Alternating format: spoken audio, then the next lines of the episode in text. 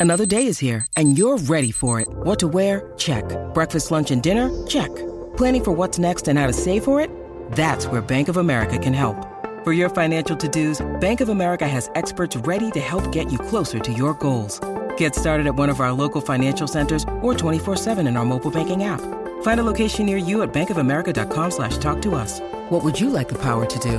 Mobile banking requires downloading the app and is only available for select devices. Message and data rates may apply. Bank of America and a member FDIC. Sometimes needing new tyres can catch us by surprise. That's why Tyre Power gives you the power of zip pay and zip money. You can get what you need now, get back on the road safely, and pay for it later. Terms and conditions apply. So visit tyrepower.com.au or call 13 21 91.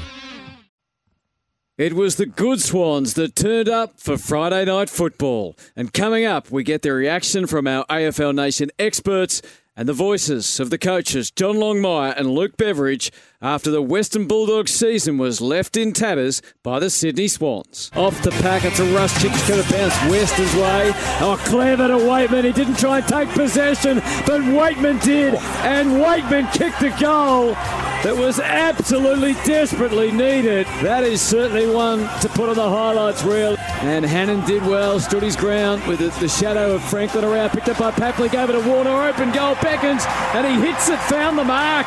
And the Swans are into celebration mode again.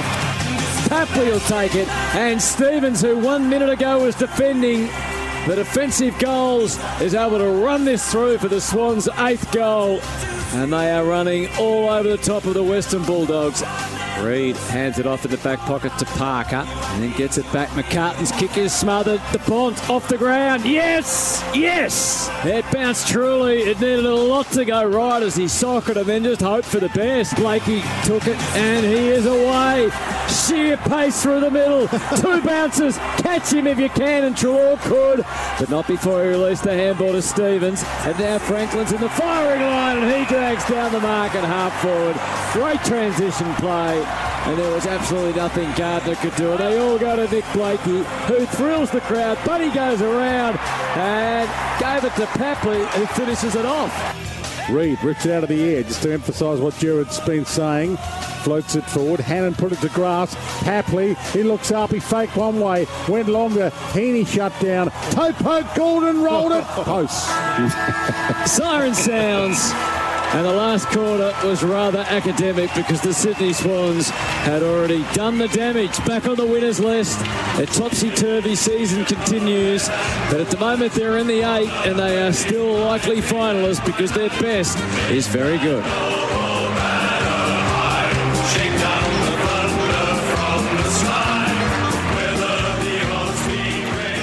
Yes, what a response it was from the Sydney Swans to last week's loss to Essendon, and their topsy turvy season continues as they jump back up to a provisional fifth position as this round 17 of football continues.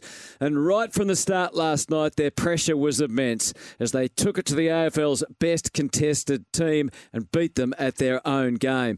It allowed them to make the fast start as Heeney was dangerous amongst the early goals. Amartey, who'd come back into the team at the expense of Logan McDonald, was also lively, dragging down some marks and converting. The contested dominance extended to the air, where Buddy took a big grab in the first quarter and converted to stretch the margin to four and then five goals with another Tahini. The Dogs eventually kicked a goal after some nifty work from West to Weightman, but the Bont had only had two disposals for the first quarter, and Bailey Dale's usually usual influence was curbed by Ryan Clarke.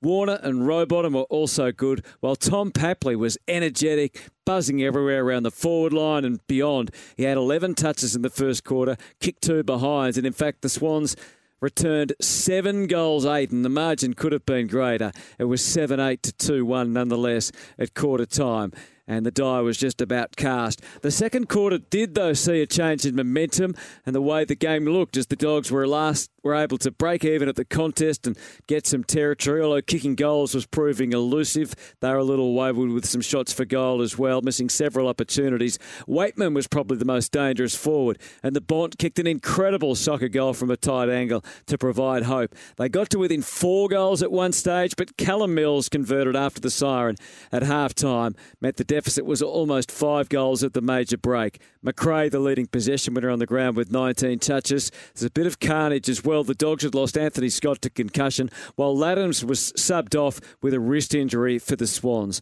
Naughton was managing a sore knee, while Papley hurt a shoulder, but soldiered on and continued to have a big influence. Heeney kicked a goal at the start of the third quarter, and the Swans' dominance had returned around the football, and they'd re-established really their control of the game. Blakey thrilled the crowd with his organic runs out of defence, which kept everyone guessing, probably including himself. But Papley continued to be pivotal to everything the Swans did. He kicked his two goals for the game in the third term, while Hayward and Franklin were also lively. Reid had taken over the ruck mantle from the injured Ladhams and adapted very well against the English.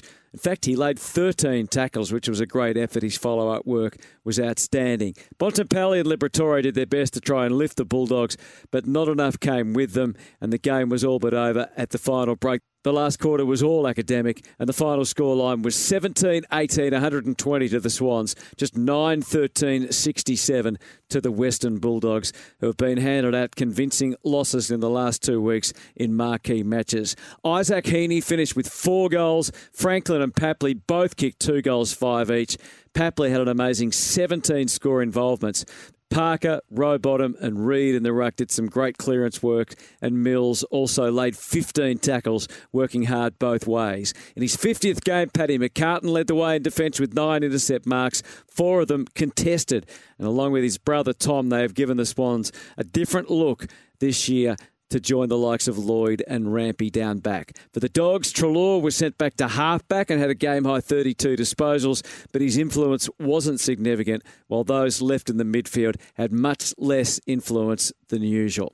So let's get the summary from our AFL Nation expert, Nick Davis, on a night when the Swans produced season high pressure and had a big win over the Dogs. Yeah, it was uh, was a, a, much needed win for the Swans, uh, bouncing back from the, the disappointing loss to, to Essendon. They would have been disappointed with that. I know they were. And uh, coming into this game, uh, their, their main focus would have been on, on the contested footy uh, battle against the Western Bulldogs and, and winning the clearance battle. And in the first half and, and throughout the game, they, they really dominated that area. Uh, the Western Bulldogs were able to, to stem the tide, and with um, with Peter Ladhams going off, they were able to get a little bit more ball around the clearance and, and even up contested possession. But the Swans, whenever they went inside their forward 50, they just looked very, very dangerous. They they were able to, to go in, in willy nilly. And like I said, everyone was going to get a seat at the table. It was just sort of who and, and, and how and when they were going to be able to kick these goals. 35 scoring shots is a lot in, in, in modern day footy. And uh, the Swans were able to do as they pleased inside their forward 50. Uh, Papley. Uh, uh, he was pretty instrumental. Kicked two goals, five, and, and had a hand in at least half a dozen uh, of the Swans' goals. Uh, they were 61% efficiency inside their forward 50. Uh, we said Franklin had seven shots. Heeney kicked four goals. Uh, and probably the, the main bit there was the, the midfield didn't chime in with too many. But if you're if you're a Swans supporter, a Swans coach, or a Swans player, you'd be really happy with the with the fight back. the Western Bulldogs, it was disappointing. they would have come in with a, a a, clear game plan. They know where they sit on the ladder, and, uh, this game was really important. They could see the Swans sitting there in eighth position, and, and they just didn't bring their, their A game, their brand of footy. Uh, they were smacked early in clearance, they were smacked in contested footy, uh, and there was just really no answer there. Their back six looks looks like if if the midfield can't put pressure on, they look uh, pretty vulnerable down there. Uh, they did concede th- over 30 scoring shots, but the bright side for the Western Bulldogs, Rhylee West, Bedendo, uh, Williams, Garcia, Garner, all these young players, they did things tonight where if you're a Western Bulldog supporter that, look, you might not have given up hope for this season, but you can see that these uh, these young fellas are going to be part of Western Bulldogs' successful sides in the in the coming uh, in the coming years. But uh, here tonight, uh, the conditions were pretty good, and the Swans were able to to rack up a decent score. So they're the thoughts of Nick Davis. Let's turn now to the coach of the Sydney Swans, and no doubt delighted John Longmire. Yeah, it was built on the back of our enormous pressure and um, 88 tackles and. Um, you know, I think Millsy had 15, Reedy 13. We had uh, high pressure acts across the board, and um, and just played a really strong pressure game of footy. And off the back of that, we're able to score and have you know, 35 scoring shots. But it was off the back of enormous pressure that we were able to sustain for the entire game, and um, and that was a you know, real positive coming out of the game. Was that a theme of the week? Because obviously slow starts have been an issue for you, but they weren't tonight. They came out. Yeah, although we've we, have we've sort of arrested that a little bit over the last few weeks, and um, um, you know we've been able to get out of the blocks, but it was just just pressure. Then once we once we were able to hit the scoreboard, we just kept on with that enormous pressure, and I think that's you know that's they they raised it, they were going okay too as, as well, and the pressure as well. But to be able to maintain that through the course of the game was you know really important. Is that one of your more consistent four quarter performances? Because even yeah. the bits that they had, you didn't let them take too much on the scoreboard from it. Yeah, it was, and you know, once again, I mean, you can sort of look at all all sorts of things in AFL footy, but if you sustain that heat and contest and pressure and um, and you're able to do that for the four quarters. Um, um, and particularly against a midfield that's you know elite. You know their midfield's absolute elite, and um, they're able to they've been able to kick some big scores over the last sort of six weeks off the back of you know getting plenty of the ball. So um, you know we were really pleased with that. Under Pete Ladhams and sort of how bad's that? Yeah, he's broken his thumb unfortunately. So I think the, he said to me the ball hit on the on the end of his thumb, so he'll have to have a surgery. I'd say. The Swans up to fifth position on the AFL ladder, and who knows what they can do from here.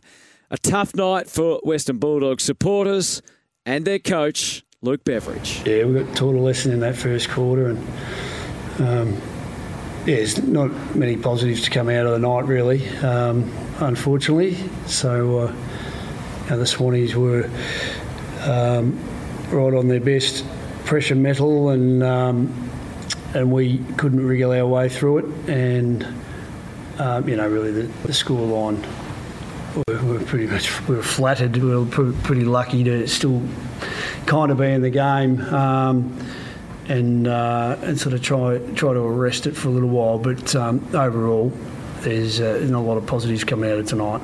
How do you explain that performance, especially with, as I said, so much riding on it? You guys would have been planning, hoping for exactly the opposite of that first quarter. Yeah, I mean, look, there's a lot riding on every week uh, that you play in this game because you, you're playing uh, for your own identity, you're playing for your supporters, you, uh, you're playing for each other, you're trying to establish and exhibit a brand that you're proud of, and um, you know, and, and largely, you know, throughout the course, you you, you want to have something you can look back on and and hang your hat on and, and continue to progress from. But uh, tonight's one of those nights that you walk away from, and you know none of that um, happened for us, and, and that's on us. It's uh, it's a credit to the opposition, but it's on us that we uh, we weren't ready for that onslaught early in the game, and we've just you know had a discussion about that. Um, so all we can do is uh, ensure that that spurs us on uh, next week, and uh, and get, give a better account of ourselves next week against St Kilda. What, what, did you say to the group at quarter time? Because for a while there, it looked like the tide was turned. You didn't get the scoreboard sort of re- reward from it, but it did change, um, and then it changed back again. Obviously, of course, in the third. Um, what did change in your favour there? Oh, I think quite simply, you know, on the inside. I mean, Swans kicked three goals from centre bounce, and um, and we we couldn't um, we couldn't traffic and move the footy, uh, you know, with any great fluidity and. Um, nothing that I can recall in the game that you you think you had any freedom, um, and so we we knew that you know the early ambush from the Swans had to at least be matched, and, and the ante needed to be upped, and, and we did it for a little while, but um, but uh, you know we, we're sort of hovering around that sort of 30 point margin and probably uh, had a couple of chances in the in the second quarter that we we should have uh, we should have been able to deliver on, but. Yeah, the Swans were just too good for the whole night. So Luke Beveridge, with the job ahead of him from here, a tough draw, and who knows what they can come up with uh, between now and the run to the finals. It's hard to see the Bulldogs being part of the September action. But we think the Swans will be there, and one man very excited about all of that is Chad Warner. He was one of the stars of the show. He got one vote from Nick Davis in our player of the day, and that's Chad Warner, and we spoke to him post match on AFL Nation. Yeah, I mean, especially after last week. Um, it's good to see we gone and yeah, it's great to have a game like that, uh, especially when you need it. And you set a season high, I don't know if you've been told this yet, but you set a season high pressure level for the night for the team. And it was pretty clear that your tackling and your intent to win the footy and put pressure on your opposition was, uh, was pretty stark. You must be thrilled with that. Yeah, I mean, that's one of our uh, key performance indicators. So, yeah, Horse uh, gave us a big raps for that after the game. So, yeah, it's one of our main things we look to. And, yeah, we all, we all knew where it was at and we're really happy with it. How was the week? Uh, uh, you must have been really disappointed with periods of, of last week against Essendon, which in the end cost you dearly, cost you the game. So, what did you concentrate on the on the seven or eight days since then, or the five or six days since then to get right for tonight? Yeah, um, pretty much the main thing was our defensive transition, uh, getting back with their with their mids, um, midfielders mainly. I think we when we got up in that first quarter, got a little bit complacent, and I think that defensive side of the game just dropped a little bit. Um, and yeah, tonight we managed to do that really well. They didn't rebound from uh, D50 to inside 50 very much, so I think that'll be coming up on the good clips this Monday. Chad Warner, one of the stars of the Sydney Swans' big victory over the Western Bulldogs. The final margin, 53 points. So much still to talk about. And of course, the team on crunch time will do all of that with their look back on Thursday and Friday night footy and the look ahead to the remainder of round 17. And of course, all the action you'll hear right here on AFL Nation. Sometimes needing new tyres can catch us by surprise. That's why Tyre Power gives you the power of zip pay and zip money. You can get what you need now, get back on the road safely, and pay for it later. Terms and conditions apply. So visit tyrepower.com.au or call 13 21 91.